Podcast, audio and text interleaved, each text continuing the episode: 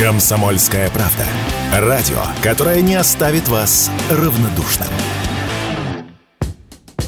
Наливайки остаются под контролем правительства. Чиновники не поддержали идею разрешить жильцам домов ограничивать работу баров и кафе на первых этажах. С предложением решать судьбу магазинов по продаже спиртного жильцам дома, в котором торговая точка расположена, в июле выступили депутаты Госдумы. Предполагалось, что подобное ограничение должны одобрить более 50% жителей. Однако Минфин, Минпромторг, Минэкономразвитие и Минюст не поддержали данную инициативу. По словам экспертов, такие изменения чреваты чреваты злоупотреблением прав. Люди могут попросту сговориться и дать право торговать тому предпринимателю, который предложит им большую выгоду, нежели более добросовестному бизнесмену. Если делегировать жителям право решать, кто будет торговать в их доме, мы можем и вовсе остаться без магазинов. Об этом Радио КП рассказал глава Ассоциации экспертов рынка ритейла Андрей Карпов.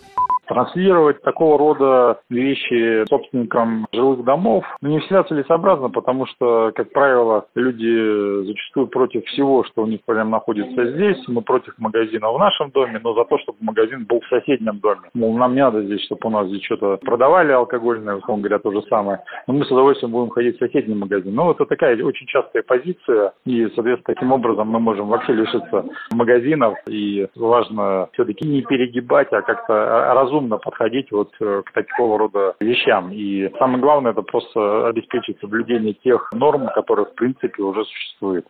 Борьба с наливайками идет у нас в стране уже давно. Каждый год появляются все новые инициативы, которые должны облегчить жизнь людей, вынужденных соседствовать с такими торговыми точками. Однако большинство экспертов уверено, что право контролировать наливайки нужно отдать регионам, так как на месте проблемы виднее. Такое мнение радио «Комсомольская правда» высказал руководитель Центра разработки национальной алкогольной политики Павел Шапкин какая наливайка работает, какая нарушает законодательство, какая там площадь у них, режим работы. Нужно все абсолютно условия работы наливаек. Все это должно решаться на местном уровне. Полномочия нужно делегировать муниципалитетам со стороны региона. Поэтому я считаю, что просто нужно прописать, что все, что касается работы общепита, должно решаться на уровне регионов и на это как прекратить все эти дискуссии.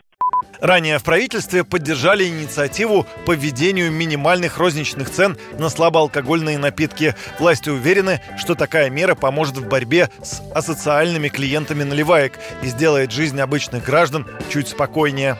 Юрий Кораблев, Радио «Комсомольская правда».